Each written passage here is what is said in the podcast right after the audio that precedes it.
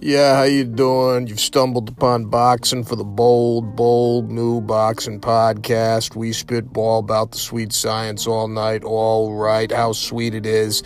Listen, I'm just seeing a headline saying the head of the WBC is going around telling people that Fury and Wilder owe a rematch to the fans. O W E.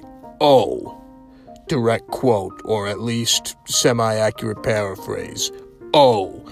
Now, listen, I want to see that rematch as much as anyone else, but I think it's real disingenuous for any representative of any sanctioning body to start talking about what fighters may or may not owe the fans, because my goodness, how many times have the alphabet bodies stiffed the fans? Let's get real.